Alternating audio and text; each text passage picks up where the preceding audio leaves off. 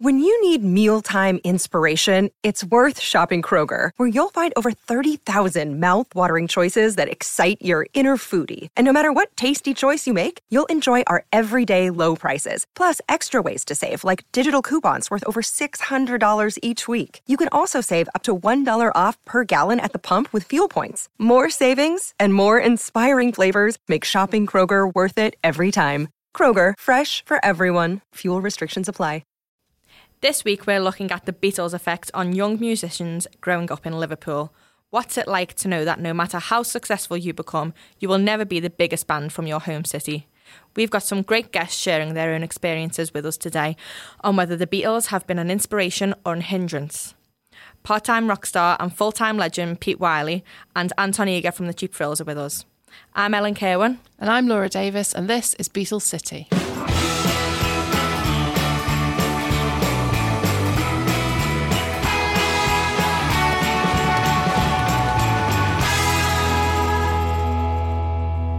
So, Laura, what was it like to meet um, these mu- these Liverpool musicians here in the studio?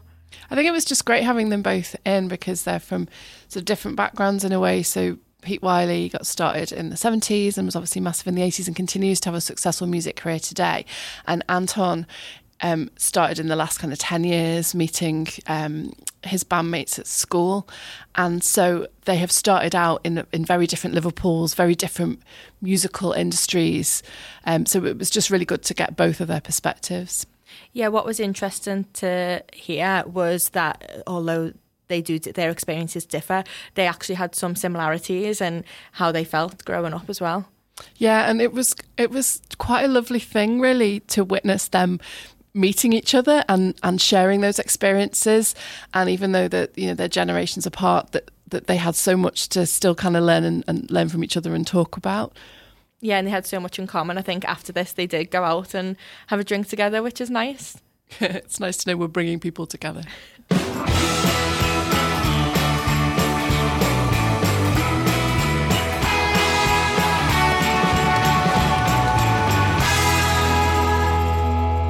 So we're here for a roundtable talk for the Beatles City podcast. Myself and Laura are joined with Anton and Anton Hello. Eger Thank you. and Pete Wylie. Hello. And we're here to just talk about what it's like being a musician and following on from the Beatles, who obviously just blew Liverpool music scene out of the water. And we're sure you lot have got plenty of opinions. So Plenty. let's start with you then, Pete. You look raring to go. I can't wait. He's shaking. I, uh, I, I grew up in a, a while the Beatles were alive and uh, and kicking in Liverpool. I was born in '58, so I was very aware growing up of them. And my cousins used to play their records, and they were kind of an ever present in your life growing up in Liverpool in the 60s, obviously, even though they weren't really around.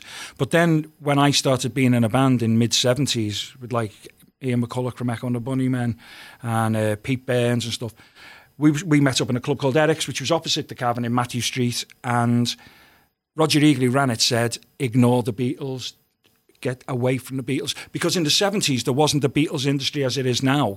I mean, there were the, I, I went to a Beatles meetup, you know, one of them kind of conventions. There were like 70 people at it. It wasn't like it is now. And people hadn't realised how commercially useful the Beatles could turn out to be. But the other thing was, every interview we did would say, from the home of the Beatles or following in the footsteps of the Beatles. And we all said, we're not. We're nothing to do with the Beatles. We don't like the Beatles. We don't want to be part of the Beatles world. We're our own fresh thing. Punk rock and post punk made us really strongly reject the Beatles because if we hadn't, there wouldn't have been a scene afterwards. It would have still been having conversations about the Beatles as though they were still here and still part of the, the you know, the, still four mop tops, mop tops basically. So, as, we as they were rejecting what came before you were rejecting them essentially yeah, because they rejected, you know, I mean, well, no, they rejected the cabaret side of things, the Beatles. They did a great thing where they invented British rock and roll properly. You know, there'd been elements of it before with Johnny Kidd, and as Liverpool had Billy Fury, who was, you know, the first decent rocker in the country. But the Beatles changed a, a lot of things. However, can you imagine trying to uh, make your first records and everyone compares you because simply because of geography to the biggest band ever in the world. It's almost an impossible thing. And the first song I ever wrote, never recorded, the first line was John Lennon cast a shadow over me. because you can't. We, there was no escape outside of Eric's, but in Eric's and in our gang, they weren't a thing.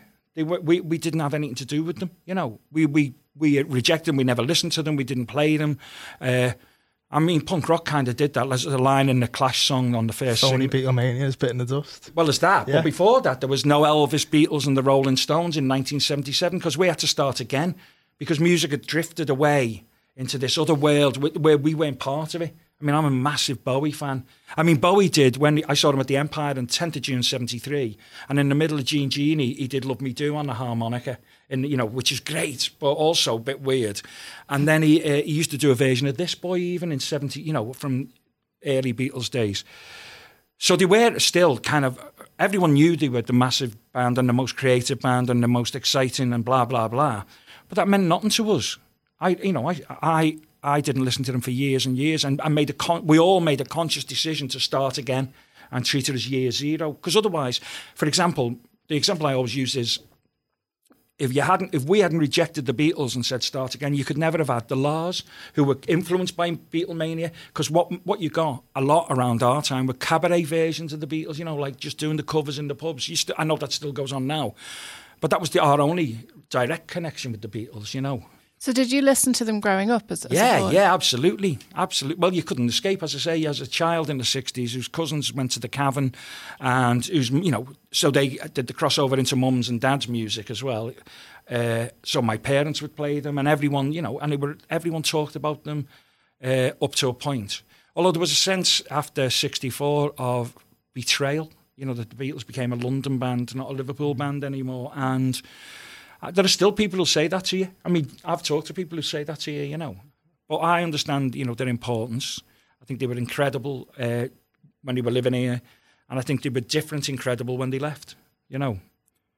I think it's really interesting that you made a conscious decision to forget them, especially given that it's Roger Eagle saying that, who had so many different influences. Yeah, But he knew he knew that we would never have got started if we had the Beatles bleeding into our music. You know, if we didn't make this conscious decision to give Liverpool a new musical identity, which we did. You know, we did manage to do it in the end. You know, could that- you could you shut them out, or were you Yeah, yeah, were you conscious if you're going thing- against them? You're No, no, almost no, we- responding no, we just ignored them. Just we didn't mention them in interviews, except to say that they overshadowed us right at the beginning, and then we would um, we would not we would act as though they didn't exist. That movie that's just come out about yesterday is it? We lived it. we were the original yesterday, you know. Except we were tomorrow. That was what interested us. We were looking to the future, not the past, you know. Yeah. I should sue those people. I know, I was going to say I like that reference.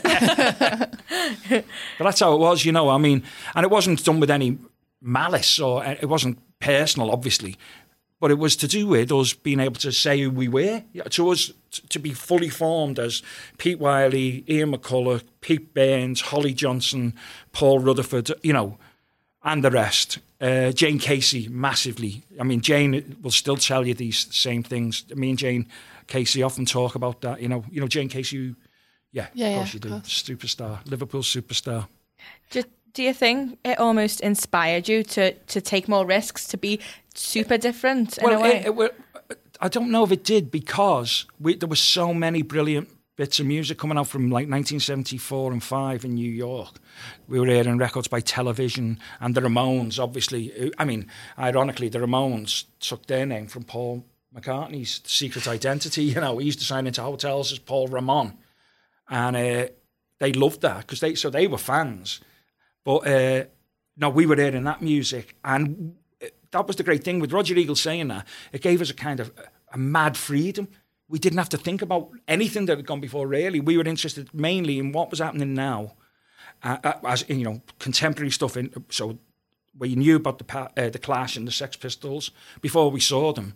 We'd read about them in the music papers, which were a massive thing as well because there wasn't the social media, there wasn't TV coverage. So I read about the Clash. I saw a photo of them, and I knew they'd be my favourite band. And then, we- but at the same time, there were other weird influences coming in, and reggae was coming, uh, like heavy dub, not obladi oblada, and it was just, it was really exciting. Plus, we all started turning each other onto music, and I worked in Probe Records.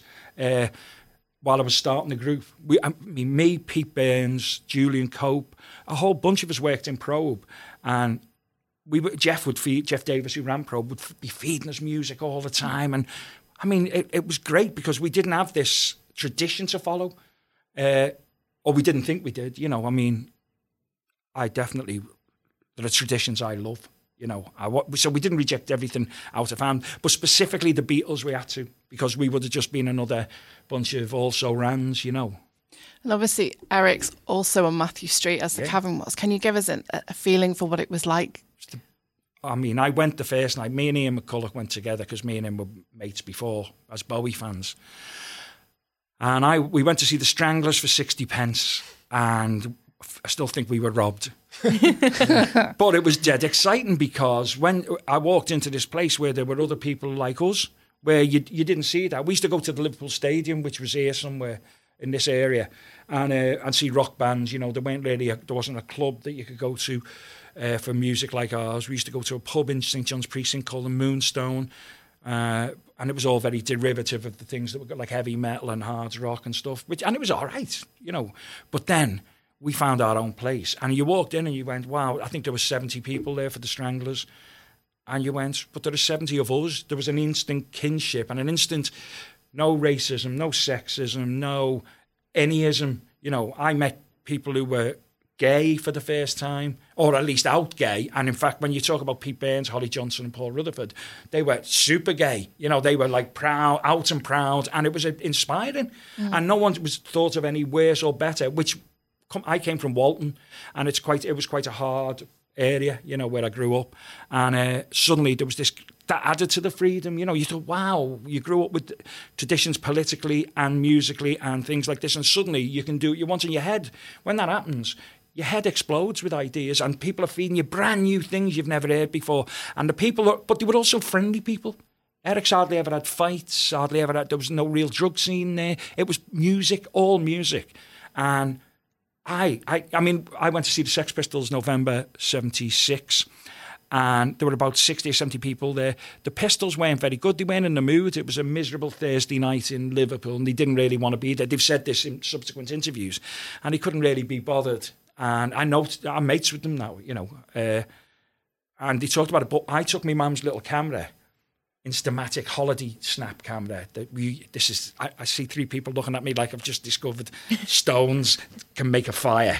but, uh, um, but I took more pictures of Pete Burns and Lynn Burns because I'd never seen anyone like them. Pete was wear head to foot in PVC, skin tight PVC, and he had a quiff on his head that looked like he'd melted his vinyl record collection into a haircut.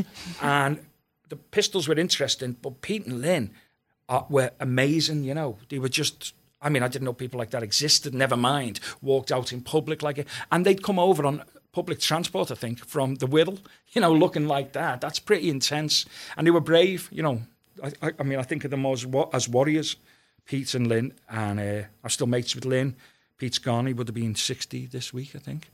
Uh, but yeah, it was amazing. So it was eye opening as well. But what happens when you're 17, 18 and new music's battling you and new people and a new way of looking at life all happening at once? You, it inspires you. You think, I want to be in that. I don't want to just be watching it from the sidelines, which is the other thing that happened with music. You were only ever a tourist.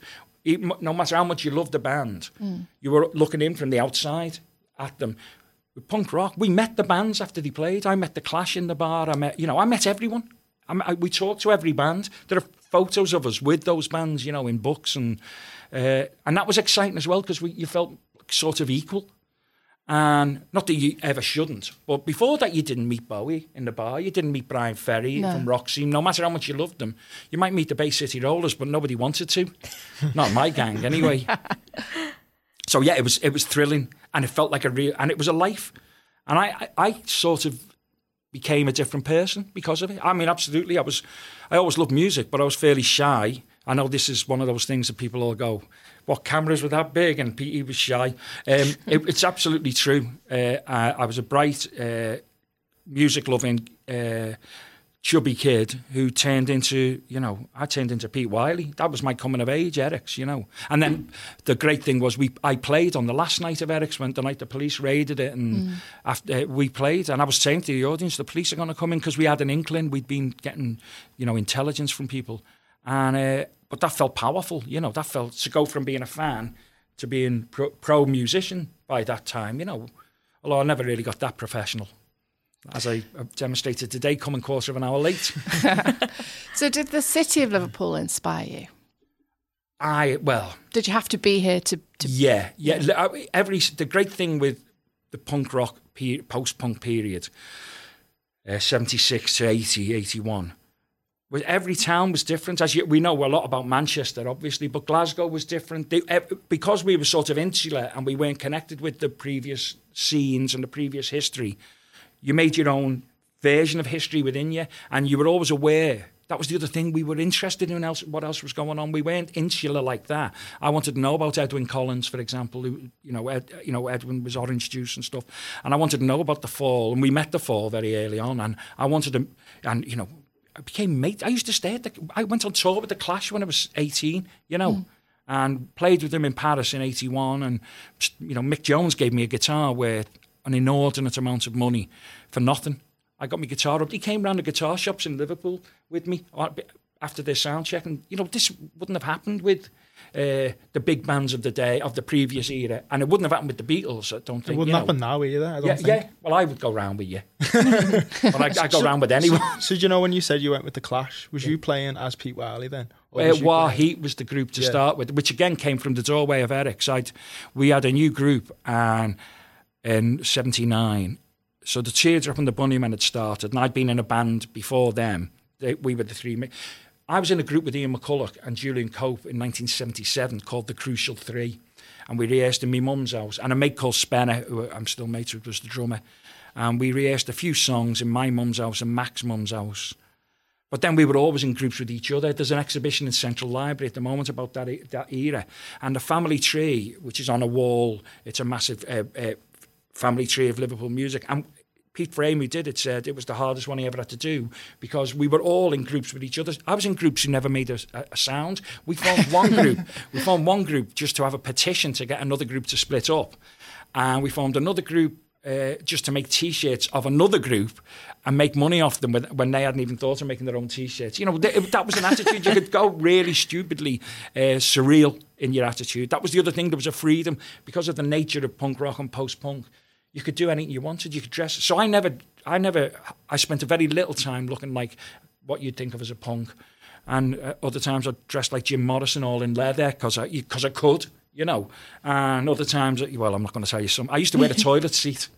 And uh, the toilet seat Joe Strummer mentioned in a song, I wore it uh, when Adam and the Ants played, and uh, Jordan, who's still, she's just got her book out now, Jordan, who was their manager and co and mate, she she said it was one of the coolest things she'd ever seen because people, uh, but it was it, it was laughing, it wasn't angry. I wasn't going, the world's a toilet, you know. I was dare going ask where you wore this toilet seat. everywhere. around your Uh, yeah, neck. no, no, no. Strummer said in the song that it was around my neck, but I actually wore it. So the bit, the uh, hinge of the toilet seat, I put a piece of string through it and wore it at the back as a where you'd normally wear a toilet seat, but not as a piece of clothing.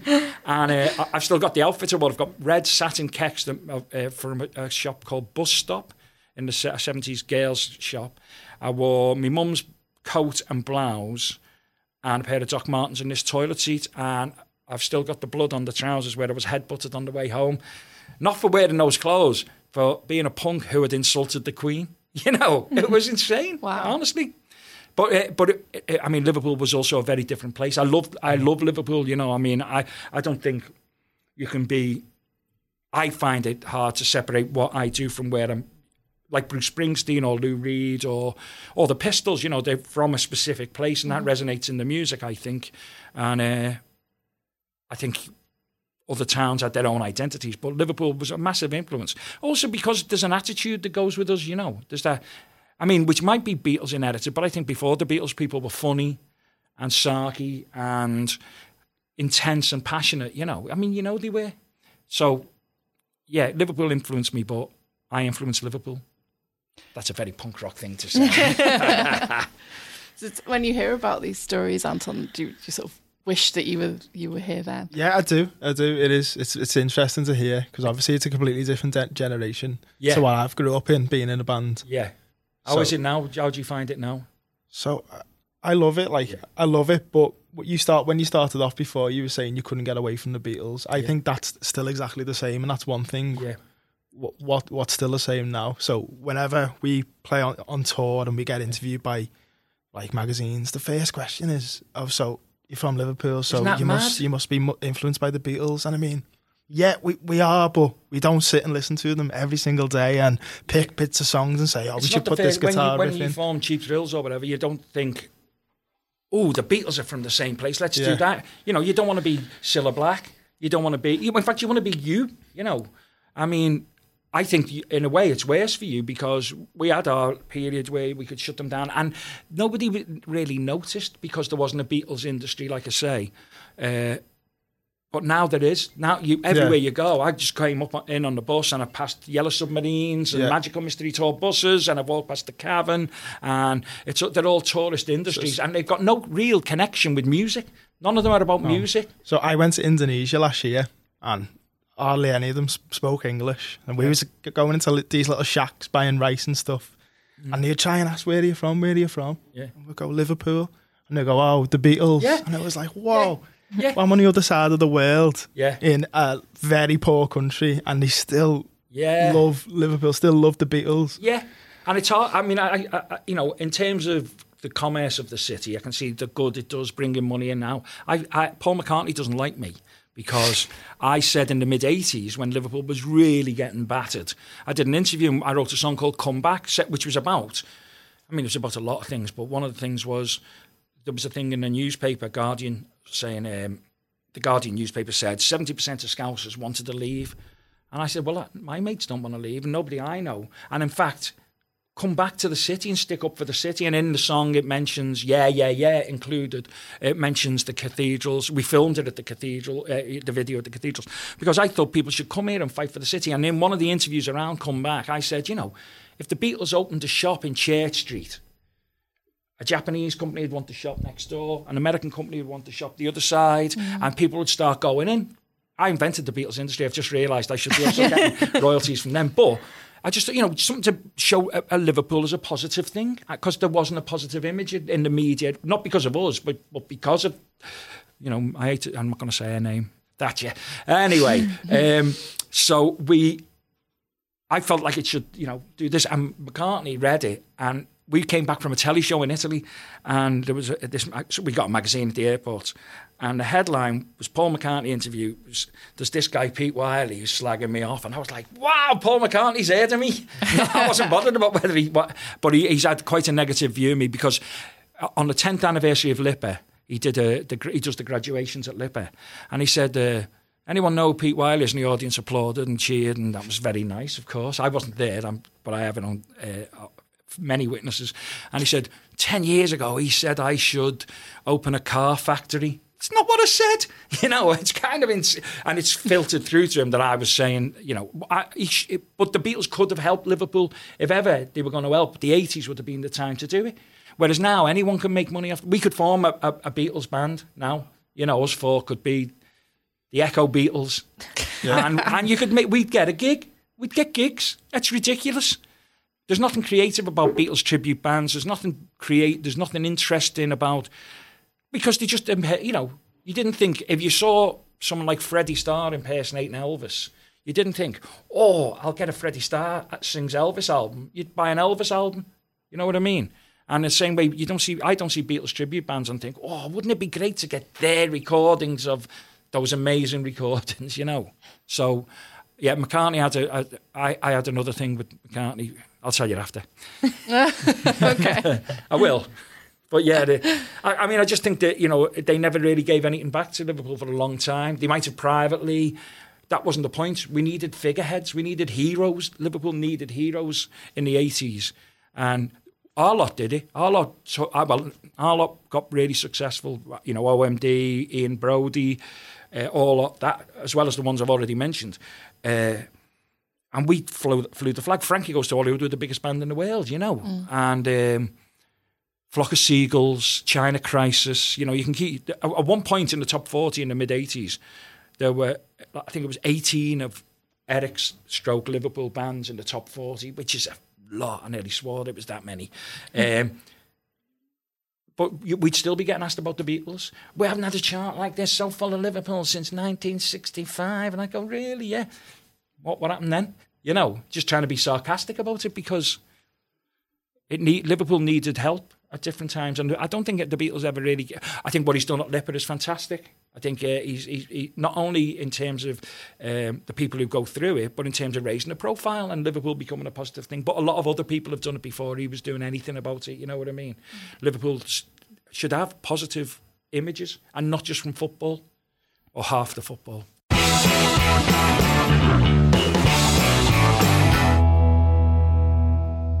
So, do you, Anton? Do you see the do you see McCartney and the Beatles as a figurehead for young musicians today? Not as a figurehead for young musicians, not at all. Uh, I mean, yeah, I know Paul's got LIPA and all that, but mm, I just don't think that appeals to me. I never went to LIPA. I didn't study music. Uh, I learned. I, I had drum lessons. That that's it in school, and then I went Which on. is weird because he's a guitarist.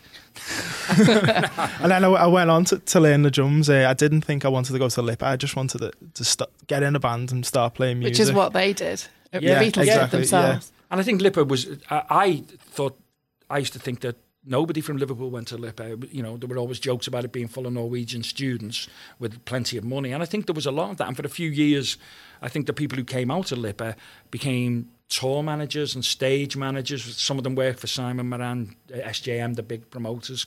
Uh, quite a lot of ex-LIPA work for them. But you didn't get bands. I think the Wombats were probably I think the the Wombats bands. are probably the most successful bands to come out to And LIPA. I like that. I like them. But uh, LIPA, I'm, and McCartney later said we're never going to get a Bob Dylan or a John Lennon from here. And so that, I, I thought that was a shame, you know. He could have supported grassroots music, like you, you know Yeah. where you were coming from, Yeah, exactly. like clubs like the Zanzibar, which I love. Tony was one of my best mates. Yeah, you know, Tony was a, Tony is more of a figurehead than Paul Exactly. McCartney in Yeah. grassroots music. Tony Butler, yeah, he done a lot for the city, and he done a lot for uh, small local Yeah, bands absolutely. like ourselves. and me And as yeah, a small yeah. local band. I know, I'm seriously, you know, he, Yeah, Tony- he's you know, touched everyone. Tony he really Butler. did. He's you know, and he became my best mate. But that's the thing: you find your own contemporary mates, and you, sometimes that rivalry as well. You you must have bands who you maybe don't like the people so much, and you want to top them. You know, like I was like that with my best mates. When they did, if they played Manchester, we wanted to go Leeds because it was another fifty miles or something, and that was like winning, topping each other all the time. But it, it encourages you to get better at what you do, and that's what the scene is. The you know the, the world he lives in uh, is more important than the Beatles as a musician for him creatively. Mm. And I'm in a luxury position of being old, so I can say, you know, I can listen to the Beatles now and enjoy it like mad. And and I mean, I became mates with Mark Lewisohn, who writes the Beatles. He's the bi- official biographer, and we're really good mates. We've had him on, haven't we? On Oh, he's podcast? great, Mark. He's just he's really great, and and but he loves he loves them. But he walks the streets to see where they walked. He, he comes to Liverpool and he walks around Dingle to see what it's like, you know. And he lives he lives the Beatles story, and he doesn't view it as they're all perfect. And you know, like a lot of the biographies are ha- hagiographies, as they'd say, where it's all oh, they were great, didn't they, lovely? And they hmm. made the best tea in the world. Well, that's not important, you know. he knows the important stuff. Although a good cup of tea can make a difference, you know. Yeah, definitely. So, did you listen to the Beatles growing up? So I think because I I was asked so much about them, I, I sort of shun, shunned them a tiny bit, and it was only until I started getting into music that I listened to them. Whereas it may be different from you because you couldn't get away from it. Yeah. But when when you're little, you sort of don't, you don't really know until you start getting into guitar music and Yeah. listening to bands, and then you start listening to the Beatles. So yeah, I did listen to them, but not not every day. I, what what I think's weird though when you listen to new, more modern bands now, you can hear Beatles influences in their songs, so you don't even have to listen to the Beatles Yeah. to, to be influenced by them. It's an odd thing that where, pe- and there might be bands who say they've never listened to the Beatles and had no influence, who could almost sound Yeah. like them, you know, Yeah. because it's filtered through so many different areas. The Beatles would be the common denominator. Yeah, a lot all, of them. yeah, you could do a line right through the middle of everything. I mean, you wouldn't have ELO without the Beatles, which would be great not to have ELO. but uh, uh, Well, in yesterday, in the film yesterday, when the, when no one's heard of the Beatles, he's googling names of bands and he googles Yeah, Oasis. Oasis, and there's just just Yeah. nothing. yeah, yeah, yeah. Li- No Liam results. Gallagher, and, and he, he's he's created the Pretty Green clothing line. That was all based on John Yeah. Lennon's Yeah. sta- hippie style, all Yeah. the paisley and That's all right, the funky yeah. glasses and that. So we obviously loved them with Uh, well, Oasis. I, I when I saw Oasis when they were third on the bill, and I knew they were great. Uh, in the way because Live Forever was just an amazing song. And after the first LP, in fact, by the time of the first LP, I'd started going off. I mean, I'm not saying that to be a hipster of any nation. It just it was less interesting to me because I could see exactly that line from the Beatles, and the Beatles would have done far more interesting things with most of those songs. Yeah. They had, one of the great things they they did because uh, we should have some positives about them. Beside them being the best band in the world and the most successful and influential, because when they were coming through and playing Hamburg, they were learning songs from musicals like Till There Was You, and they were learning, you know, uh, songs with mad chord sequences that weren't rock and roll. That came out in their music. The second LP with the Beatles is my favourite Beatles record because the first one is all the, it's their live set basically, and all done in one take. By the second one, they're the Beatles in capital letters with lights all around it, and you can feel it. You can feel it when you hear with the Beatles. They're going wow, we are the Beatles. We're going to make a Beatles album. The first one is just a band. The second one is this amazing entity. And even when they cover like Smokey Robinson on uh, You Really Got a Hold on Me, I mean, how can you be better than Smokey Robinson? And they were better than Smokey Robinson for that one day.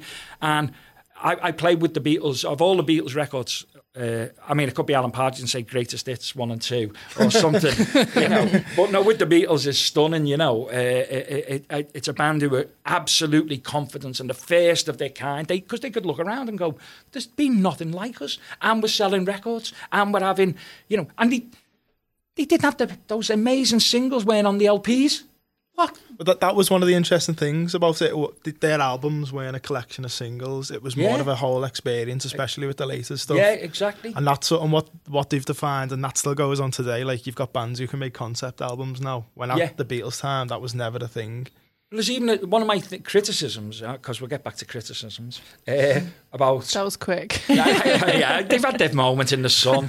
I wonder what happened to them. Um, was the, the Liverpool celebration of the Beatles that came in the late 80s, early 90s, this Beatles industry focused on the mop tops. I mean, I know that's when they lived here, but you got, I mean, and not just, this is not just Liverpool, there was a lot, you'd see every documentary was about, you know, the four lads, not about the interesting concepts they took, not certainly not about their drug taking and how that influenced their experimentation. And I, I mean, and the other thing they had, they had amazing mates around. They because they were the biggest band in the world.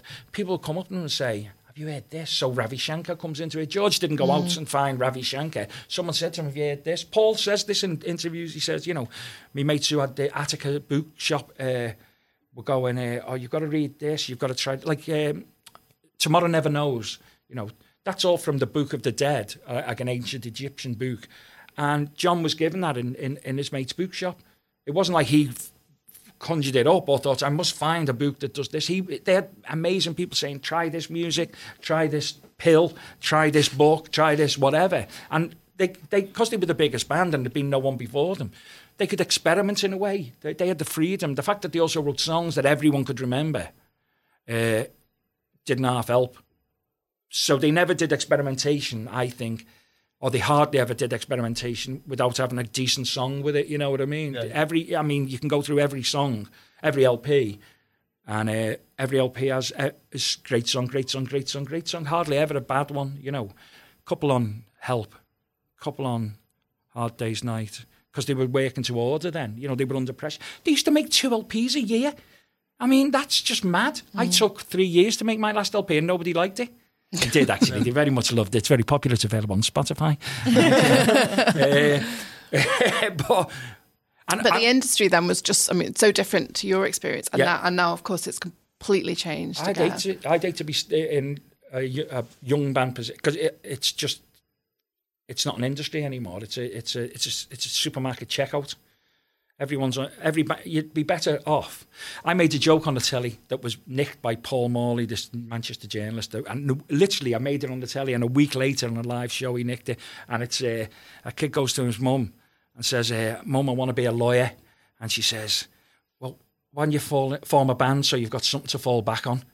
Now, when I was a kid, it was the opposite way around. I want to be in a band. Well, make sure you've got, sure you've got something to fall back on. But now there's an industry where you can guarantee if you decide today, I want to be a musician, there's a decent living possibly to have. You know, there's a route at least, you know, that you can start here and then go through A, B, C, and D. And in the end, you know, you can make some money. Whereas we didn't have, I didn't have that world. I didn't. I went to university and I left within no time because of music.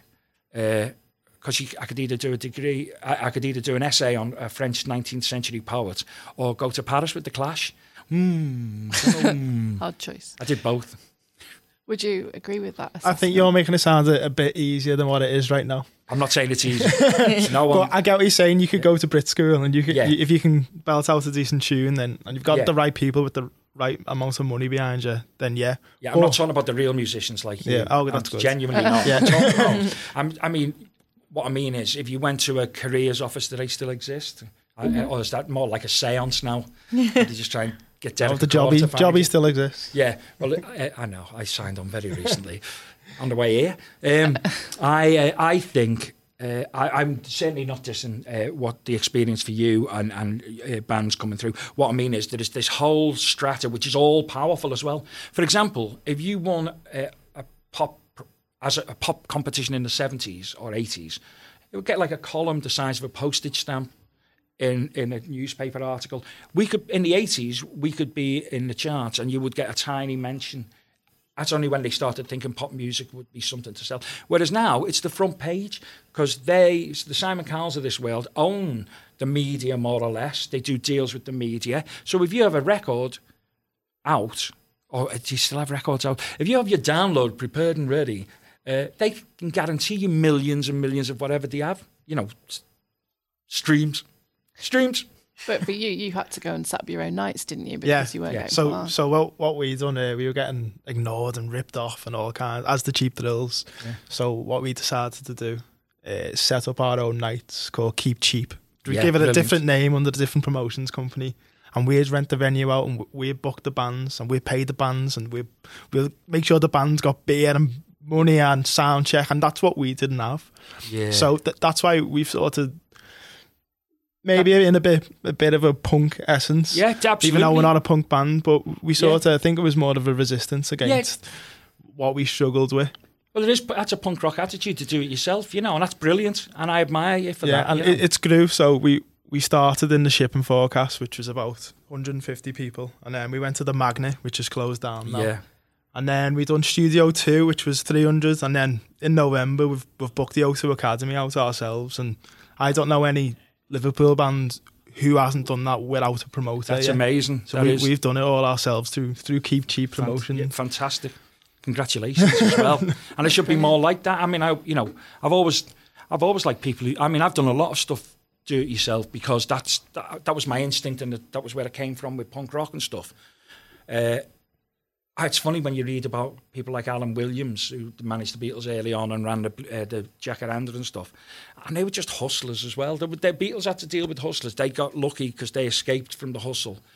Uh, what I mean, the secondary part of that is, besides the Simon Cowell damage, is uh, when you get when you got to thirty, no, when you got to twenty five in Merseybeat times, like you think of the Searchers and you think of uh, the big three and all those. You had to either pack it in and open a hairdressers or do cabaret. Whereas I can, i st- I'm still playing live now, and I'm still doing original stuff as well as me popular songs to an audience who aren't there for. And I, I you know, I bring politics into it, and I bring I, whatever I want to say. I'm, I'm free to do it. I don't cater like pander to the audience. Uh, just whereas a lot of those Merseybeat, the Beatles are the only ones who escaped basically Merseybeat and lived. You know, the Searchers went on to, you know, do very little afterwards creatively. Billy Kinsley's still around, uh, and he's fantastic. And uh, but they didn't have careers after it because when you got to 25, you had to pack it in. That's the other side of it. Whereas we can, I can get to my age. I'm nearly 30 now, and we. Thank you for that.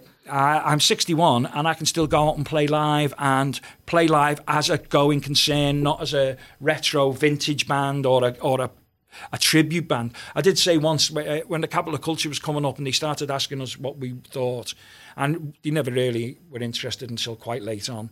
And uh, they offered me a certain amount of money to do it. And I said, You're joking, there's a Pete Wylie tribute band on in the Grapes. They get more than that. He said, Have you got their number?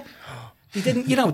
I was waiting for them to up the offer, but that was the that was literally how they thought of us. They, we were just little. They weren't music people, really. I suppose you know. But uh, I think I think Liverpool's got always going to have great bands and great people doing things like this off their own bat. Uh, and I, I, you know, I, I, I still love the place, and I, I can't imagine being anywhere else. And I, my music wouldn't be like it is if I wasn't from Liverpool. You know, definitely. And do you think both of you is there a future where young musicians in Liverpool don't have to think about the Beatles or can escape the Beatles in any way? I'm not sure there is. I, I don't think there is. I think it's being commercialised as well that much that there's always going to be money in it. So if there's always going to be money in it, it's always going to be Yeah. it's always going to be there. People will always go for the easy route if there's a way of making money rather than being interested in the creative side. And that was the one thing we missed. Uh, we all tried. I sa- I had my own label in the 80s and we signed bands like Black and It's Immaterial, who both went on to have hits, um, because we wanted to help people who were coming through. And that was another attitude we had of uh, you help your mates and you do things together. Uh, the fact that he's still getting mentions of the Beatles when he goes around, him and his band and the other bands. My daughter Maisie is a singer, and her stuff is not guitar, it's soul, uh, feminist soul, and it's fantastic. And the, it's hard for her in Liverpool. There isn't a place for you know. There isn't a place for her to. She works with a guy sometimes. She does gigs with Zamvolo, and there is a there's a bit of a black music scene going on, but not enough of a black music scene. Yeah. You know, when you hear about the cavern, you never hear about the chants. I did. Um, the, the council asked me to do uh, the guided tour of Liverpool, an audio, a, podcast basically, where I just talked about venues and where you know if you put your headphones on and you walk ten yards, here's this and this and that. And I, I, when I got the got the script and I'd done it, I said, "You haven't mentioned the real thing. You haven't mentioned Liverpool 8, Where loads of every musician, uh, even though all those white guys moved into Toxteth because it was the coolest area, you know. And I still live in Toxteth, and uh, but they didn't mention the real thing. There was a certain, you know, if, if it's not white boys with guitars, it doesn't exist, you know. And I think that's the other thing that still happens here, you know. I think there's a thing where white boys with guitars uh, are that's the Liverpool thing, and you need things that are different to that. You need more. I mean, uh, you've always got OMD, but they were from the Wirral. we tried to stop them. So when you hear when you hear Pete talk about what Liverpool used to be like, just do you see any any of that at all still around? Hmm. I think I think it started to come back. So we've been in the, the cheap thrills for absolutely years, maybe like nine years now. The same band, same lineup, and just that's just because we love it. But and when we started out, it was a lot of everyone was a bit snobby and everyone kept themselves to themselves themselves. But I think now there is like a little bit of a scene. Everyone's supporting each other. That's like I, I speak to bands all the time. Like I maybe pop into a band in the studio and they send me demos. I send them demos, and we, we all support each other. And I think think that is coming back now. Yeah, a bit it's of a not it's not into the ex- extent that it was then. But, I think that that's good. So everyone bands need to support other bands for for that for everyone to be successful. You even have to, you know, even bands you don't like, uh, you still big them up. You still encourage Yeah. them. You still because it it is important. It's great when you have a scene because you do have the Yeah. ups and downs. And I think Liverpool does like all music scenes. They go in ups and downs. Like after Arla, by the mid '80s, uh, there wasn't really anything going on for ages. You know, the La's came, uh, and then Cast obviously out of the La's. Uh, Space came at some point in the late 80s, but it wasn't like a scene anymore. It was like anywhere gets a band or two bands or three bands. And then the next one was, you know, the Zutons, the Coral, the Bandits uh, at, at the Zanzibar Tony's uh, place, you know. Uh, and that was dead exciting to me. I didn't, I, I'd stopped going out because I didn't feel like I could fit in. I didn't want to be like someone. I'd turn up, I went to see the Arctic Monkeys first tour, and people either thought I was a plain clothes cop or a taxi driver because I wasn't. I was like ten years or twenty years older than the people who were in the audience. And then uh, someone said, "Do "You want to come down to the Zanzibar?" Tony said you should come down to Zanzibar, you know. And I went in, and nobody recognised me, which was fine. And uh, I, I was wearing a suit, which because I like wearing suits sometimes. And uh, next thing, seven minutes to midnight, our second single came on. Phil, who was the DJ in there, and people were going nuts, and I was like, "Oh wow, I've got a connection with it." It was, it was a great feeling, a really good feeling to be part of, you know, the history that was getting respect from the next lot, and I really loved that. And then uh, the Wombats, I, I became mates with the Wombats just because I thought they were great and they were doing doing nice things, you know, and Clinic as well. I mean, I, I don't know what they look like because they always wear masks, but I like them on. I like their music and I go and see them, and there's always good stuff. And I'll, you know, Cheap Thrills, fantastic. His attitude is stunning. You know, the fact that there are still people like you and ideas like you're having and that self drive is, is, you know, all in all, self drive is what you get with cars, isn't it? That's a Tesla You know, piece. Yeah, yeah. I am a cab driving, plain clothes cop, and you're all busted. Uh, but no, I think it's great, you know, and I think there's there's a certain way Liverpool at its best is about communities. Yeah. You know, I mean, I that's in the music it is roots of the same- Liverpool. Yeah. The the what's say again? That that having Yeah. a sense of community and everyone being together is sort of what, what Liverpool's about. Yeah, everyone it's the sticks best together. thing. Yeah, and I, you know, I think that when I when we came to Mathew Street, I used to talk to the fellas from the previous generation. None of my mates did actually, uh, mostly. Uh, Bob Wooler, who was the DJ at the Cavern, who I mean, he was he was a massive part of that world. I just loved Bob, and I, I got to know him. And he, even towards the end of his life, I, I'd still see him in the streets, and he'd always remember facts about you. When he died, he went into his house and he had files on every band, including our lot and every Liverpool band. He would keep them because he wanted to be, he wanted to know it all, and I wanted to know it all. I wanted to know what it was like for them.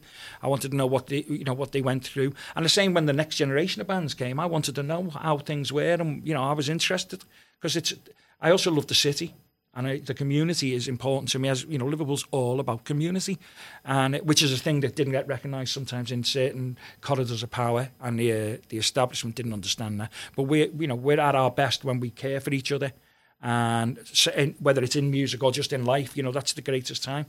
And I think. Uh, I mean, that's I think that's why people ten, felt left down by the Beatles because the Beatles just, I mean, by force of the success, were taken out from them. They felt like they'd been robbed from them. You know, people you talk to from those days were like, we were so that was such our thing. You got, you know, because they play, didn't play two hundred and ninety times at the Cavern. I mean, Oh, that's that's a huge ridiculous. number. I don't think I played 290 times in my house. You know, it's just. Uh, uh, and so there was a real sense that they were part of the gang and they talked to them and they bantered off stage with them. Um, and then all of a sudden they were gone. And it was sort of, there was a mixture of pride. I, I have a word uh, which to me sums up Scousers, and it's optimisery, where you're really happy and optimistic, but you're also miserable because the greatness might not come. It's that kind of. Uh, and people have said about my songs that it's like you singing along with your scarf, but you're crying at the same time. that mix of emotion and you know. So I think people felt bereft when the Beatles went, and they weren't part of the community anymore. And they tried to keep the community going, but it, it fizzled out after the Beatles left. You know, it really did fizzle out. Gerry and the Pacemakers had the, they had loads of good records, not just the, the famous ones. They, I think they were the they'll be the one who people will remember alongside the Beatles and Cilla. Mm. Is that right? Is that probably right? Isn't it? Is there anyone else? Have I missed anyone out? Sod them all. If I can't remember you, you're not in the list. Oh, well, thanks so much, guys. It's been really interesting hearing. Ask what you another had to say. question. We've only answered one. no, thank you. I really enjoyed that. and It's great to talk about it. You know, Yes, thanks very much for coming in. pleasure. I wish I'd let him talk more now. I feel terrible.